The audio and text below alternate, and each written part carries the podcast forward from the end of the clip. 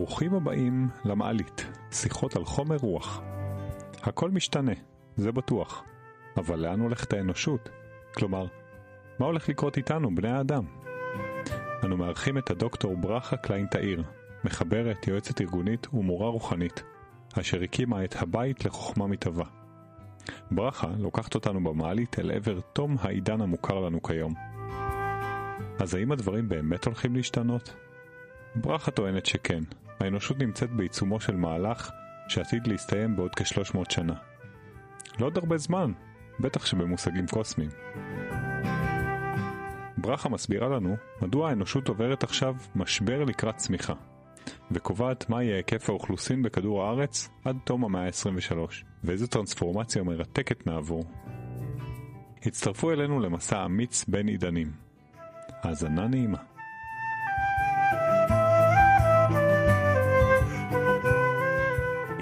אלינו היום אורחת מכובדת בשם ברכה קליין תאיר. ליתר דיוק, דוקטור ברכה קליין תאיר. אה, יש לה פרספקטיבה מאוד רחבה על אה, רוח ועל חומר. אני שמעתי אותך בכנס מדע ותודעה לפני אולי חודש, ומכל ההרצאות שם את תפסת אותי במיוחד. אנחנו הולכים לדבר היום על עתידנות, על מה הולך לקרות עם הפלנטה שלנו, בפרט, וגם על מבט על על הקוסמוס, על הבריאה הזאת. אתה יודע, דני, שהעתיד הוא בעצם העבר שלנו. תכף אנחנו נצלול לשם, הלוך חזור, קדימה, אחורה, ואנחנו בעצם אה, לוקחים את המאזינים שלנו היום למקום מאוד אה, לא צפוי, נקרא לו. יש הרבה אנשים שמדברים על העתיד, אבל משהו בדרך שאת מביאה את המסרים, הדהד לי אנרגטית, סקרן אותי, והרגשתי שיש פה אמת. אני חייב להגיד שכבר רק ההיכרות הראשונית הזאת בינינו הכניסה בי כל כך הרבה אופטימיות שאנחנו יכולים לסיים את השיחה עכשיו. יאללה, הכל. יהיה בסדר, באמת, ברכה מביאה באמת ברכה כמו שאמרתי, תודה. מביאה את, ה, את כל מה שאני רוצה לשמוע, אבל בוא, בוא, בוא נשמע מה זה. אז אז, בואי, אה, בואי נפתח בנקודת צילום אה, מצב נוכחי של כדור הארץ מבחינה אנרגטית, ואולי מעבר לו. מה שתבחרי. המ- המצב של כדור הארץ בכי רע. אני לא מדברת רק בעיות אקלימיות, בעיות של טבע, אלא בעיקר בעיות של תודעה אנושית. אנחנו נמצאים בגן אה, חיות אחד אה, סוער ורוגש, שמביא המון כאוס לחיים שלנו. ודרך אגב, זה לא סתם בעת הזאת.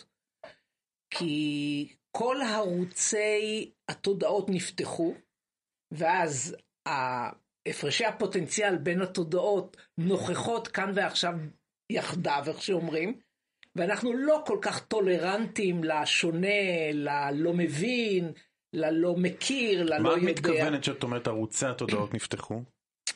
קוסמוס אה, החליט אה, להפוך את העידן הזה לעידן מדיומטי. עידן שבו ערוצי הקליטה של כולם, בסוגריים, העין השלישית, נפתחו על מנת שכל אדם יוכל לקלוט את האנרגיות שמומטרות על ידי קוסמוס על מנת להאיץ את האבולוציה שלו, את תהליכי האבולוציה. קוסמוס זה הבריאה הזאת? הבריאה, תקרא לזה הבריאה, תקרא לזה איך שאתה רוצה, כי האמת היא ההגדרה לא רלוונטית. גם כשאתה ביקשת ממני להגדיר מי את? מי אני וכן הלאה, אני לא נכנסת לפינה הזאת, כי כל ההגדרות האלה הן הגדרות אה, זהותיות, טיפולוגיה, שישר. משפצים, ישר משפצים אותך באיזו משבצת כשאתה בכלל לא נמצא שם. אז אותו דבר גם, אני, אני, אני מדברת כללית על הקוסמוס, אוקיי? על הבריאה. הבריאה זה לא רק כדור הארץ, יש אנשים לא, לא, לא, שמתבלבלים. לא, לא, לא, אני מדברת על הבריאה כולה כל שמכילה, הכוכבים. שמכילה, אין לי כאן אה, אפשרות לשרטט לכם, אבל היא מכילה שלושה מרכיבים שהשלישי שלו, שאנחנו שייכים אליו, הוא מרכיב קיומי. כל מיליארדי הגלקסיות, טריליוני הפלנטות וכן הלאה וכן הלאה קיימים ב-level הזה. יש עוד נדבך נוסף שנקרא יקום החיים, ששם כל המעבדות וכל הטרנספורמציות מחומר ל- לאור, מאור לחומר מתבצע שם. ויש את היקום העליון שהוא בעצם זרע הבריאה. אז זה בגדול איזו בריאה אדירה וענקית אנחנו אפילו, אנחנו לא מסוגלים לתאר, אין לנו את השפה ואין לנו את העוצמה לקלוט את הדבר הזה. אז למה כדור הארץ הוא כזה חשוב? כאילו, מה... שאלה נהדרת. כי הוא, אני עכשיו מדברת על ה-level השלישי, ש... או הראשון שאני הגדרתי קודם, הוא נחשב, אה, כדור הארץ נחשב לפלנטת כניסה ויציאה לכל האבולוציות האלוהותיות.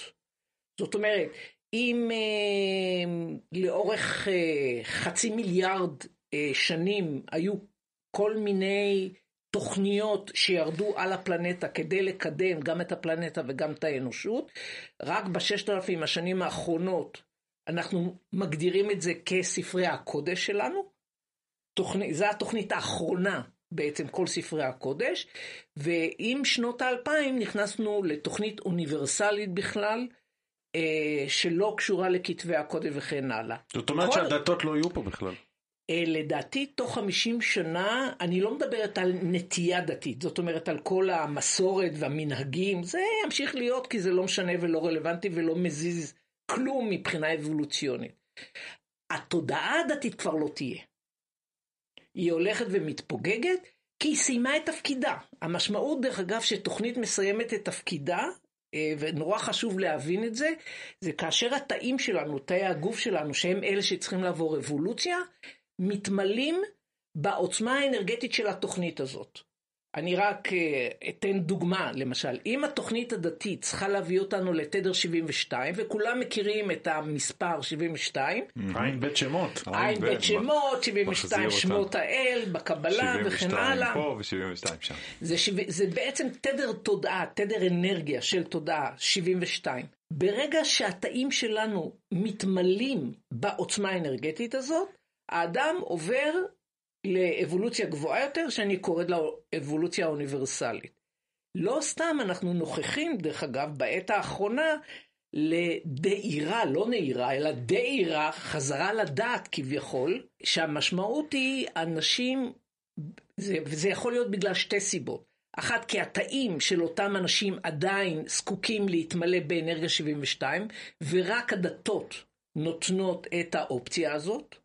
אפשרות אחרת, האדם נמצא בכזאת בלבלה, בגלל שהפלנטה נפתחה לכל ערוצי התודעות, לשמונה מיליארד ערוצי תודעה שונים, ועוד המטרות אנרגטיות אה, מקוסמוס שאנחנו לא חווינו בעבר כאלה המטרות, ועוד קוסמוס החליט את כל התוכניות לאבולוציה שהיו אי פעם על הפלנטה במשך החצי מיליארד שנים, הוא הנכיח את כל התוכניות האלה כאן ועכשיו, אז תארו לכם בגלל שלושת הפרמטרים האלה לאיזה כאוס הפלנטה שלנו נכנסה. ואנחנו חווים את זה על בשרנו. הקורונה היא כולו אינדיקציה מאוד קטנה שתלך ותגבר לצערי הרב, כי אנחנו עדיין מסרבים להתעורר. Mm-hmm. הקורונה היא רק אינדיקציה להתערערות של הסדר הישן כאילו. למה שהיינו כל כך רגילים. ואותי כל פעם מצחיק לשמוע כשמראיינים אנשים שסיימו אה, סגר, אה, או סיימו לחלות, או מה שלא יהיה, נו, מה אתה הולך לעשות? אני רוצה לחזור לשגרה. לחזור לשגרה, כן. כן, זה... והמשפט הזה, לחזור לשגרה, אנשים לא מבינים שאנחנו מזמנים לעצמנו את המגפה היותר גדולה, עד שאנחנו נסכים באמת לשנות נתיב. אז לאן אנחנו אז צריכים חזרה להשתנות? ל- לשאלה שלך, אחרי הסיבוב הגדול שעשיתי, שהפלנטה שלנו נחשבת לפלנטת כניסה ויציאה לכל תוכניות האבולוציה האלוהותיות.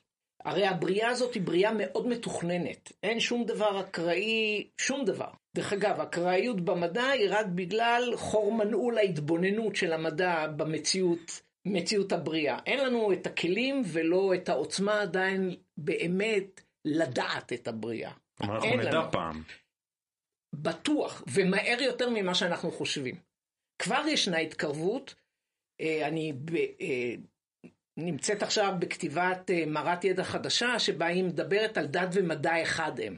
ממש כדי להראות על ההתקרבות הזאת, שמתחילה להבהיר שרק מדע לא יביא אותנו לשום מקום, ורק דת לא תביא אותנו לשום מקום. אנחנו צריכים את השילוב של שני התחומים האלה כדי באמת לדחוק או להרים את תקרות הזכוכית של הידע, של ההבנה העמוקה שאנחנו כל כך אה, נדרשים אליה. אז למה כדור הארץ כזה חשוב? אני חוזר לשאלה. כי הוא, אה, הוא הכדור שהתקרם בקוף, ראשון אחרי המפץ. התקרם? הפך להיות מגזים משתוללים, מענני גזים משתוללים, הוא הפך להיות פלנטה, פלנטת חומר, שהלכה והתגבשה במהלכי שנים, והיא גם קרובה במיקום שלה ליציאה מהבטן של היקום הקיומי, יקום המבחנים, יקום האבולוציות וכן הלאה, ששם יש את מיליארדי הגלקסיות וטריליוני הפלנטות, היא הכי קרובה לשער היציאה, אל יקום 2, ולכן היא נבחרה להיות שער הכניסה והיציאה לכל תוכניות ההתפתחות והאבולוציה. לא רק עבור הפלנטה שלנו, דרך אגב, עבור כל הפלנטות שנמצאות במרחב הזה שאני קוראת לו יקום שלוש. אוקיי, okay. אז אני רוצה עכשיו ככה לשאול כמה שאלות ולהבין, קודם כל אני מבין אה, דבר מאוד מעניין, אה, ש, שבעצם אה, קוסמוס הוא ארגון שיש לו חוקים מאוד ברורים. נכון. ואותי כל הזמן מעניין הפער האדיר בין הכאוס שאנחנו משליכים על, על היקום ועל הבריאה ו, ומה קורה שם וזה משהו מאוד כאוטי לבין הכאוס האישי שלנו בחיים האלה ולאחרונה אני גם מגלה ששמה, מה זה שמה? בקוסמוס, או הקוסמוס, הוא סדר אחד גדול, הוא ארגון מאוד מאורגן ואת מביאה את זה בצורה ככה דומיננטית ואנחנו בעצם בתוך כאוס. דרך אגב, ישנה מטאפורה נורא יפה שכולנו מכירים אותה. כשאנחנו משליכים אבן במים או בים, mm-hmm. נכון? אנחנו רואים מאוד בבירור את האדוות הראשונות הקרובות למרכז כאילו, ולאט לאט האדוות נמוגות עד שהן כביכול mm-hmm. נעלמות. כן. המטאפורה הזאת מספרת בעצם למה אנחנו חווים כאוס בעוד שהבריאה כקונספט של מקרו, היא מאוד מסודרת, מאוד טכנולוגית, מאוד מאורגנת. למה? כי ככל שאנחנו מתרחקים מהמרכז, ואומר מסתעפים, mm-hmm. בשפה הקבלית, משתלשלים כאילו, מהמרכז ומתרחקים ממעיין המים הז... הזכים של ידע, של הבנה, של עוצמה וכן הלאה, ככה אנחנו הופכים להיות מוצפנים יותר, וככה אנחנו יותר נמצאים בחוויה כאוטית. מה שאת אומרת זה שאנחנו רחוקים מהאדוות. אנחנו, אנחנו מאוד רחוקים, רחוקים מהמרכז. עכשיו... מאוד, אני אתן לכם רק אה, דוגמה mm-hmm. במספרים, רק כדי לסבר את האוזן. אם היום התודעה האנושית אה, בממוצע נמצאת בתדר 56, החזרה למרכז מחייב אותנו להשיג תדר 76. הפער הזה של 20 עוצמות הוא פער ענק. רק כדי לסבר את האוזן, אנחנו במשך מיליארד שנים של אה, אבולוציה. אנחנו בקושי התקדמנו שני סנטימטר מתוך המאה. עד כדי כך. אז ברכה, זה מעלה לי שאלה, אם אה, אנחנו, כמו שאת אומרת, כדור הארץ הוא ערוץ הכניסה והתקשורת, אז יושבים פה בני אדם, והם נמצאים בתודעה, סליחה שאני אומר, תקועה, כן? אנחנו באיזשהו מקום מאוד נמוך בתוך מגוון האפשרויות והתודעות. את אמרת קודם ביטוי יפה, יש הפרש פוטנציאלים בין התודעות, אז אנחנו גם הפרש פוטנציאלים בחשמל, זה מתח. ואנחנו במתח אדיר. נכון. בשביל מה? בשביל מה אנחנו כאלה? למה אף אחד לא בא להציל אותנו? למה אנחנו לא יכולים להיות במצב יותר טוב? למה אנחנו לא יכולים להבין את המידע, את הידע הזה שיש בקור, בליבה? ויאללה, להתקדם קצת, אנחנו תקועים פה כמו איזה... ועוד, סליחה שאני אומר, יש אנשים שהשיח הזה, התודעתי הגבוה, הוא בכלל לא מנת חלקם. אולי אפילו הרוב, וזה לא טוב או רע. אני, אני רוצה להבין ממך גם למה זה קיים הפער הזה, אבל בעיקר אותי מעניין מתי נעים קדימה. חכה, חכה, אני לא קדימה. בוא נשחק קודם בתוך הבריכה. אה, למה לא באים להציל אותנו? זו שאלת מפתח נורא מעניינת. אנחנו בתודעה הארצית שלנו, ארצית דתית. גם אם אנחנו חילונים כביכול, אנחנו כן. עדיין תחת הגג. במשהו, חוקים. לא רק זה, אנחנו תחת סוג של תודעה שנקראת תודעה ארצית דתית. התודעה הזאת יצרה לצערי הרב אצל כולנו את ההרגל של לחפש את הקביים החיצוניים. מי הוא המושיע? איזה מנהיג יבוא ויציל אותנו מהקורונה, מהנפילה בבורסה? רק לא לקחת אחריות. בדיוק. וב- וזו ב- הנקודה. בתפיסה ולא- הגדולה, מתי יבוא המשיח? או מתי יבוא כן. המשיח, לא משנה מה. הכמיהה הזאת לאיזשהו גורם מחוצה לי. שיבוא ויציל אותי, יציל אותי ממה? מהשרשרות של עצמי. מעצמי, מעצמי, בוודאי. שלי. עצם הכמיהה הזאת היא אחד המאפיינים הכי מרכזיים של תודעה ארצית דתית, שלא מאפשרת לנו לפרוס את הכנפיים ובאמת לצאת למרחבי פוטנציאל אה, בהרבה יותר גבוהים ובהרבה יותר משמעותיים. אז לכן, אה, כשאנחנו חווים את הכאוס הזה, או כשאנחנו חווים את, ה, את החיכוך הזה, או את המתחים, או את הלא נודע, והקורונה, דרך אגב, חוץ מזה שהיא באה ללמד אותנו לשנות הרגלים וכן הלאה, היא גם באה ללמד אותנו לפלרטט עם אי ודאות.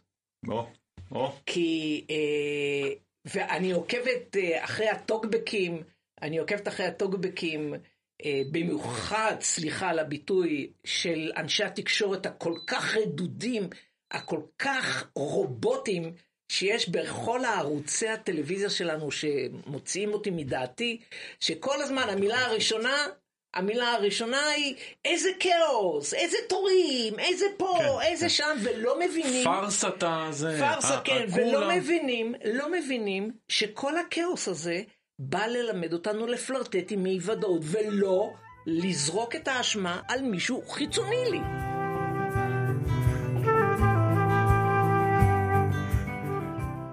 לי חשוב מאוד שאנחנו נהיה מה שנקרא סדורים, ואם אנחנו אומרים שהכל מכוון, והכל uh, מגיע מאיזושהי סיבה, אז גם לזה כנראה, גם לזה שה... אני לא יודע אם התקשורת מדברת על אותו תדר של דת, והתקשורת לגמרי מדברת לתדר הזה, שהוא מה שאנחנו קוראים תדר ההפחדה, אני לא יודע אם יש שם כזה תדר ההפחדה, אבל המקום הזה, ואנחנו כבני אדם, הרוב לפחות, עדיין צורך את ההפחדה הזאת. עדיין כלוא בידיים שלהם. לגמרי. יש אז, משולש, אז התקשורת, אנשי התקשורת הם לא אה, טיפשים, הם, הם משרתים איזשהו תדר. סליחה, הם טיפשים, אבל בואו לא ניכנס, לא זה הנושא לשיחה אה, בינינו. אם הם היו חכמים, אז היה סוג אחר של שיח. של שיח, שדרך אין לי אגב ספק, אנחנו אם רואים... הם היו בתודעה אנחנו אחרת, הם רואים- לא היו שם, אבל אנחנו הם רואים משרתים עדיין. ניצוצות של אה, עיתונאים אה, אה, מסוג אחר, דווקא בערוץ כאן, בערוץ 11. נכון, הם אנחנו מביאים- רואים אה, ניצוצות של סוג אחר של עיתונות. אבל הם לא הנקודה, הנקודה היא שאנחנו צריכים להבין שמי שמייצר את מדורת השבט של הכאוס, של תודעת הכאוס, זה המשולש הון שלטון תקשורת. מהמם. זה משולש הרוע שכל האירועים האחרונים בשנתיים, שלוש שנים האחרונות שאנחנו חווים, והאירועים האלה ילכו ויתפסו תאוצה, הסיבה אולי המרכזית היא לפורר את המשולש הזה. אם צפיתם אתמול ב- בערוץ כאן, עוד פעם, 11, זמן אמת, אוי, על על הבנקים. בדיוק עכשיו אני שומע את זה בדרך לפה. נכון, על הבנקים. אני אומרת לכם, מחפיר איך המדינה הזו מנוהלת. חונטות של אנשים שמנהלת לנו את החיים, ואנחנו כולו פיונים על לוח המשחק שלהם. אני חייב לשתף פה ששמעתי את החדשה הזאת אתמול כשאני, אני גם מרצה על התנהלות כלכלית, ואני בדרך להרצאה, וככה חייכתי, אה, כי ההרצאה שלי, אני באמת לוקח אותה המון למקום הזה בדיוק, של, של יש פה אנשים, הון שלטון, ש... ששולטים בידיים שלנו. עכשיו ההרצאה היא מאוד פרקטית, היא על אה, איך אנחנו נהיים קצת פחות פראיירים, אבל היא לגמרי ככה התחברה לתודעה הזאת של, אה, של בוא נתפוס מי מנהל את ה, אה, פה את העניינים, ומי שולט לנו גם, ב, זה לא רק בכמה עמלה נשלם, ו, ו, ו, וכמה אנחנו משלמים על הבורות, זה, זה בכלל שאנחנו משלמים על בורותנו, בכל נכון. תחום. נכון. אז זה יתחבר טוב, אני אז מקווה מה שנזוז. קורה עכשיו, ולמה דווקא עכשיו יש כזאת התעוררות כי לפי- וכזה שינוי בבריאה. מאחר והבריאה במקרו היא בריאה מאוד מסודרת, מאוד מתוכננת, ויש לה, איך אומרים בשפה הצבאית, פזמים. לכל תוכנית יש את הפזם שלה. הפזם של הדתות הסתיים בשנות האלפיים. 1999 זה היה שנה, השנה הסופית, והחל מ-2000 לאט לאט הפלנטה נחשפת לאנרגיות אוניברסליות יותר, אנרגיות קוסמיות יותר. אפרופו, אם אני אפתח רגע סוגריים, כל הסיפור של החור באוזון, אנשים לא מבינים שהוא חלק מהתוכנית הקוסמית. למה? כי האנושות חייבת לקבל המטרות של אנרגיות רדיואקטיביות כדי לחסן את הגוף, ותכף אני אגיד גם למה. במעבר חזרה מהיקום שלנו אל יקום 2, בתעלת לידה הזו שאנחנו צריכים לעבור, בתוך החור השחור שאנחנו צריכים לעבור. הגוף שלנו חייב לספוג מידה מסוימת של רדיואקטיביות על מנת לחסן אותו, על מנת להפוך אותו לרובוסטי, לעמיד. ולכן, ולכן אה, החור באוזון, אחד מהתפקידים שלו היה באמת להמטיר את האנרגיות הקוסמיות האלו. מאחר ועל הפלנטה ירדה תוכנית חדשה, שהפזם שלה הוא 300 השנים הקרובות. הווה אומר, מ-2000, מהמאה ה-21 עד המאה, עד סוף המאה ה-23, הפלנטה הזו חייבת להשיג ממדים שנקראים בשפת העם ממדי על מוות. זאת אומרת, לעבור ממדיום מוות, שאנחנו נמצאים בו היום, שהוא מדיום של חומר, אל מדיום על מוות, שהוא מדיום של גופים שונים קצת מהחומר שאנחנו מכירים, וזה חייב להתרחש בסוף המאה ה-23. לא רק אנחנו כיצורי אנוש, אלא גם הפלנטה עצמה הולכת אה, אה, להפוך להיות פלנטת אור, ולא כל כך פלנטה דחוסה, כמו שאנחנו חווים אותה היום. מאחר ושלוש מאות שנים בקוסמוס זה זמן של שנייה וחצי, הלחץ על התודעה האנושית הוא ענק. חייבים חייבים להתקדם לנער את התודעה. בדיוק, לא רק את התקיעויות, חייבים גם לנער את המגמה של כדור הארץ, כי עוצמת השליליות, הרי מה התפקיד של האדמה, של המגמה? הוא לאגור את השליליות שאנחנו מייצרים במחשבות המטורפות שלנו, ולהתמיר אותם. להצמיח את העצים, להצמיח את הצמחים, את, ה, את החי וכן למה, הלאה וכן למה זה הלאה. המחשבות השליליות שלנו? כי המחשבות השליליות שלנו נטמעות בתוך המגמה של כדור הארץ, זה התפקיד של המגמה, והיא זו שעושה את הטרנספורמציה. אממה, הגענו לשנות האלפיים, והמגמה עמוסה, ספוגה. מעבר ליכולת. ליכולת שלה לשאת את השליליות, ולא סתם אנחנו עדים לכל תופעות הטבע של התפרצות הרי הגעש, צונאמים, רעידות אדמה, אה, שינויי אקלים. דרך אגב, זה לא רק בגללנו, אלא זה חלק מהמניפיסטציה של האדמה עצמה, של כדור הארץ עצמו, כדי לש- לשחרר את השליליות הטמונה בו, על מנת שגם הוא יוכל, ככדור, שזה ישות חיה, כדור הארץ, יוכל להתקדם אל עבר אה, ממדים אוניברסליים, ממדים של אה, שש, שבע, שהם ממדים אלמותיים, ולא אה, מדיום של מוות. אז לכן יש לחץ אדיר היום, ממש דוחסים את כולנו, מכניסים אותנו, אני קוראת לזה, מעלים את כולנו על גשר שעוביו צר מעוביה של שערת ראשנו, כדי שאנחנו נהיה צמודים, נתחכך, נעיף גיצים, נשתחרר מכל השליליות ובאמת נעשה טרנספורמציה. ולכן, לפי התוכנית הקוסמית הזאת, בתום 300 השנים, אוכלוסיית העולם תהיה שלושה מיליארד, בין שלושה מיליארד לשלושה וחצי בלבד. או, זה בדיוק מה שרציתי ככה לשאול, ודיברנו גם קצת קודם לפני השיחה. כל הלחץ הזה אומר ש... שמתישהו תצטרך להידלל פה האוכלוסייה, נכון? כן, אבל, ו- אבל אל תשכח, האוכלוסייה לא תידלל על הפלנטה הנוכחית, Mm, אלא זה תהליך שיימשך עוד כ-250 שנה. אה, הפלנטה עצמה תעבור טרנספורמציה, ולכן רק הישויות שיתאימו לעוצמת התדר של הפלנטה החדשה, כביכול שעברה טרנספורמציה, הם יישארו והניבוי הוא שזה יהיה בין שלושה לשלושה וחצי מיליארד, כשכל יתר הישויות שאנחנו מכירים אותם היום, יכול להיות שזה השכנים שלנו, Mhm. הילדים שלנו אנחנו. אפילו, ההורים, או אנחנו, נרד, לפל... נצא לפלנטה אחרת, שתהיה נמוכה יותר, פלנטת חומר, מה שאנחנו קוראים גיהנום, מהמם. והחיים יהיו שמה בהרבה יותר מאתגרים מהחיים שאנחנו חווים היום, כדי להאיץ את האבולוציה שלהם אל עבר, חזרה אל עבר הפלנטה שלנו, שתהיה כבר פלנטת אור.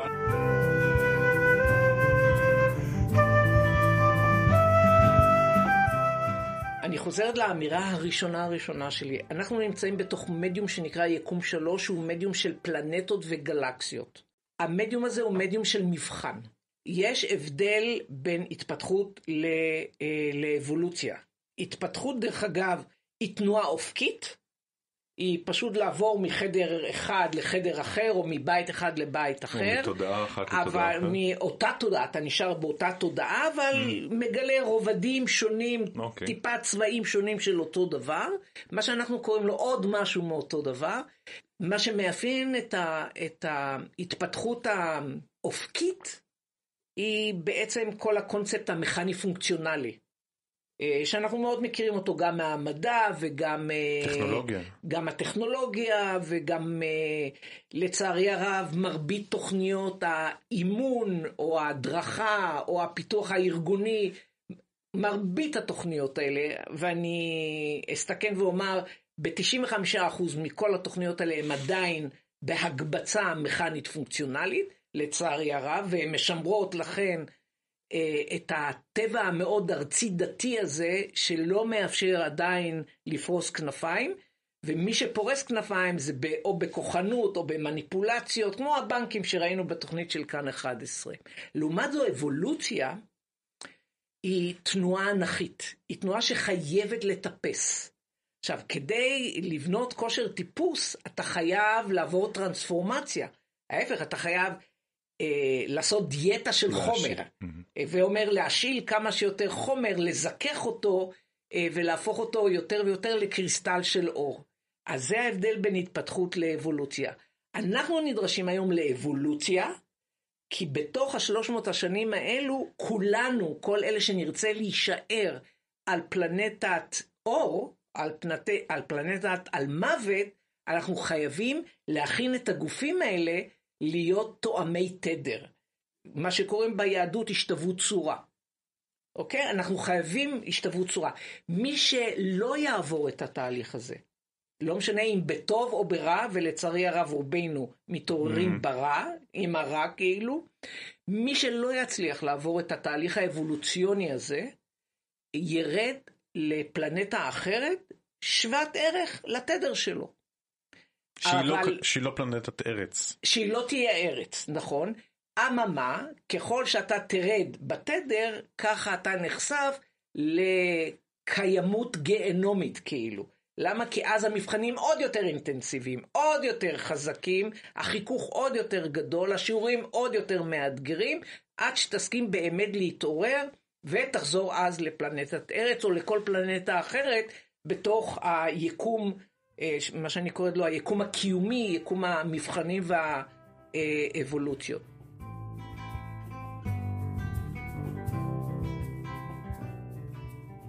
הסיפור המרתק שקשור לאבולוציה, קשור למשפט שכולנו מכירים אותו. הכל צפוי והרשות נתונה. כולנו מכירים את המשפט הזה. הכל צפוי כי באמת הבריאה כולה מאוד מסודרת, מאוד מתוכננת, מאוד טכנולוגית. אני לא מדברת על הטכנולוגיה של מחשבים, אנחנו אפילו לא מתקרבים אה, כהוא זה לטכנולוגיה הקוסמית שהיא בכלל יושבת על עוצמות מוח, ולא על מכשירים ולא על חומרים אה, ולא על מתכות אה, מהסוג הזה כאילו. מאחר והכל צפוי, כמו שאני אמרתי, בתוך 300 שנים הפלנטה פלוס כל היושבים עליה חייבים להשיג ממד מסוים, מהמם. הרשות נתונה.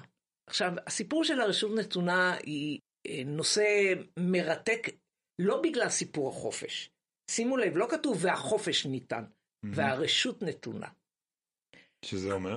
שזה אומר, האם אתה מוכן לאחוז בעגל לחייך ולהתחיל לנהוג בנתיב שאליו אתה בעצם מחויב.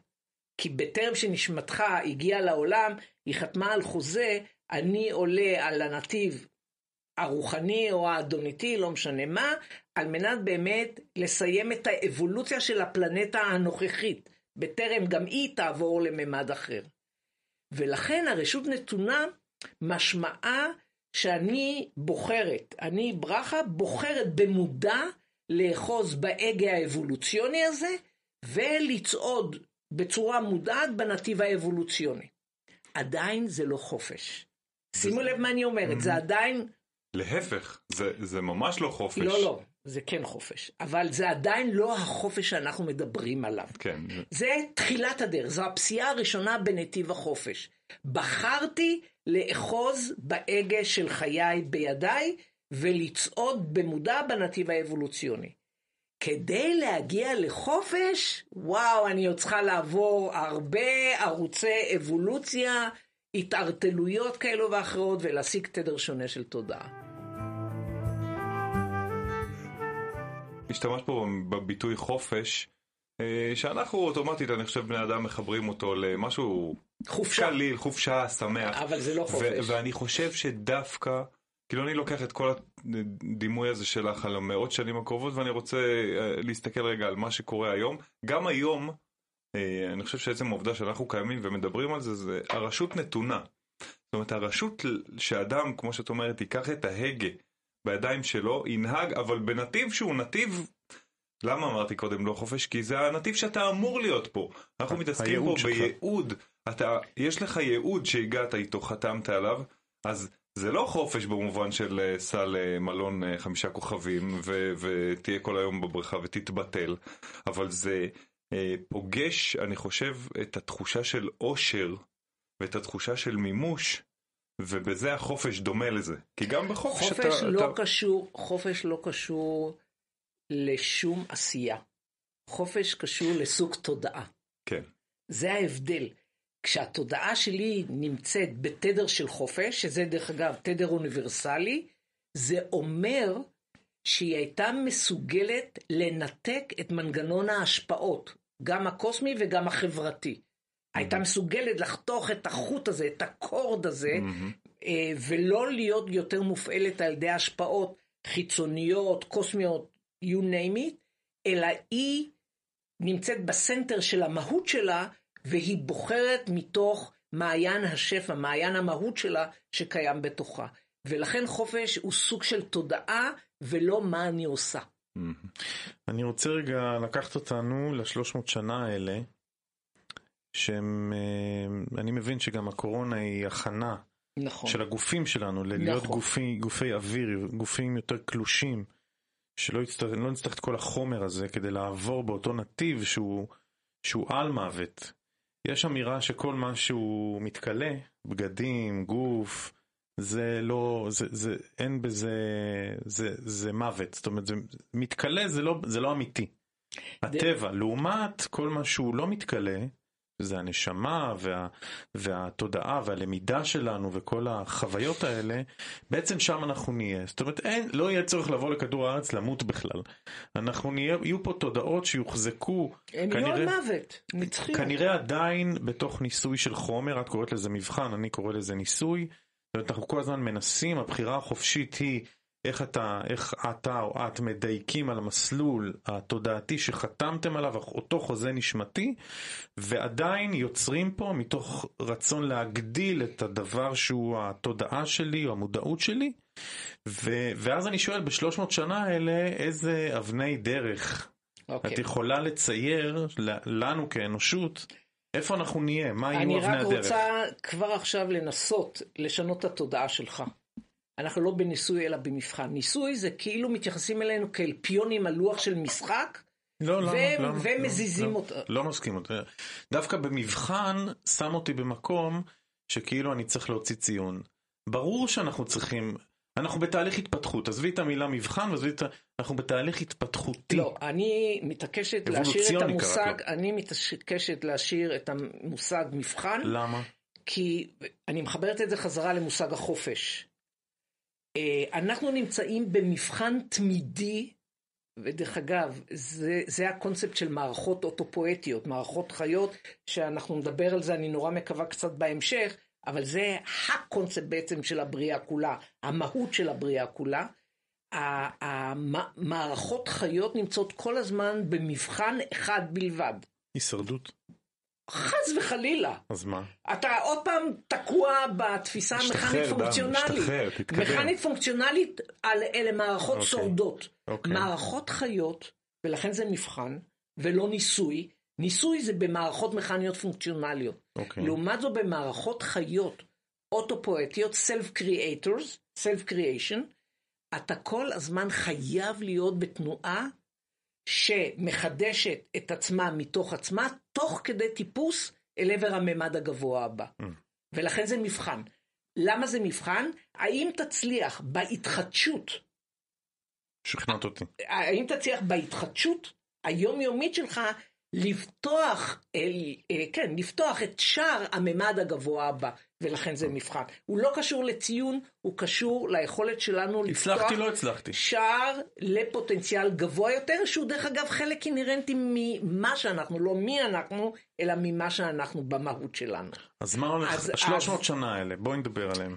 ה- ה- יש אה, אה, תהליך נורא מעניין אה, שנקרא מיקוליות החומר, מהדחיסות של החומר, גם של הגופים שלנו, אה, ודרך אגב, הסיפור של הדיאטות למשל, של אוכל, אה, הוא, הוא רק אנקדוטה של האבולוציה שהגוף שלנו צריך לעבור, ואם אתם מכירים קצת ההיסטוריה של כל הגורים למיניהם, כולם היו שמנים.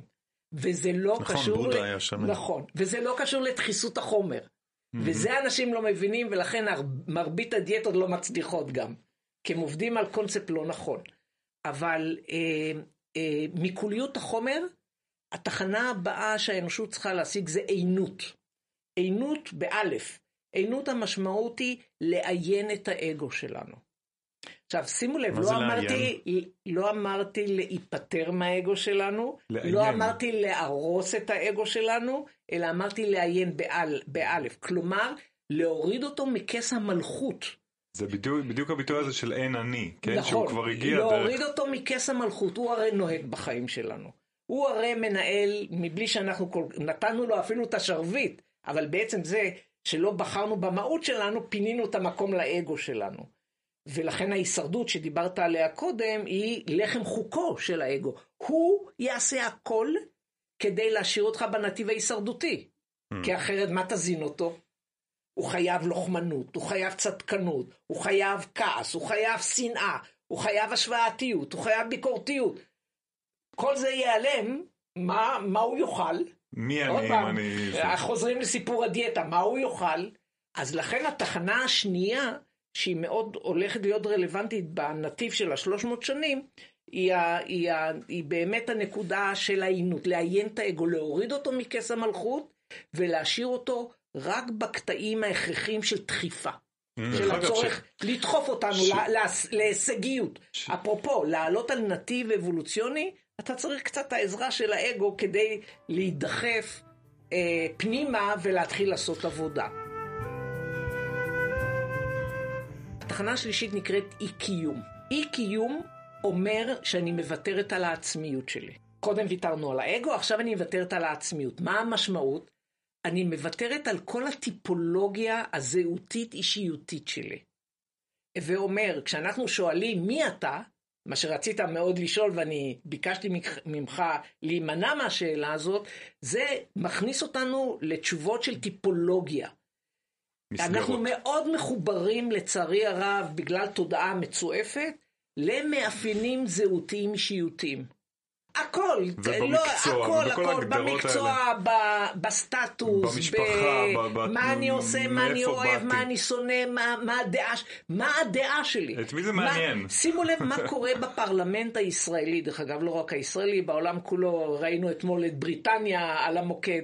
מה קורה בכל הפרלמנטים, והתפקיד של הפוליטיקה זה באמת להציב את כל ריבוי עצי הדעת. וכשיש לנו ריבוי של עצי דעת, יש לנו כאוס. למה? כי כל אחד מנסה למשוך את השמיכה לכיוון שלו, אני צודק, אני צודק, כי שלי. האגו הוא השולט בכל התהליך הזה. אז לא סתם בעת הזאת, כשאנחנו נמצאים בסוג של תיאור, של התערות מכל המאפיינים הארציים הדחוסים, לא סתם גם כל השלטונות בעולם של ראשי מדינות, הכל על השולחן, כל מערכות הצדק על השולחן, כל מערכות החוק על השולחן, כדי להציף את הכל החוצה ולהראות שעצי דעת רק יטביעו אותנו בתוך ביצה מאוד שלילית ומאוד דחוסה, ולא יאפשרו לנו לפרוס כנפיים. אז השלב של אי קיום הוא לא סתם שלב קריטי, אלא הוא שלב כל כך מאתגר, כי מי יסכים לוותר על מחיאות כפיים? מי יסכים לוותר על להיות במרכז העניינים? מי יסכים על להיות שייך? מי יסכים להיות שייך? מי יסכים אה, להסיר חומות מגננה כאלו ואחרים? מעט עדיין, אנחנו לא נמצאים שם. פרומיל מהאנושות אולי מתקרבת לסיפור הזה. פרופסור דוד פסיג מדבר על מושג ממכניקת הקוונטים שנקרא entanglement, שזהירות. שמתישהו האנושות תהיה כמו יצור כזה, שיש לו, אה, עובד בש, בסינכרוניזציה, ויש מוח, שנגיד תודעות יהודיות מנהלות אותו ביצור הזה, ויש רגליים, שזה כנראה תודעות אחרות מנהלות אותו, ויש גוף שמעכל, ויש צרכים. בקיצור, אנחנו שזורים, זה אולי מתחבר לרעיון הזה של הביטול ה... העצמי והתמחויות נכון. בתפקידים. נכון, אל, אה, לא, לא התמחויות לתפקידים, זה לא קשור לזה, אלא אה, ביטול העצמי באמת הוא המקום שיאפשר את האחדות.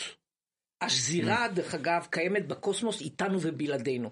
אה, שיווי משקל, חוק שיווי משקל, קיים בבריאה בלעדינו או איתנו.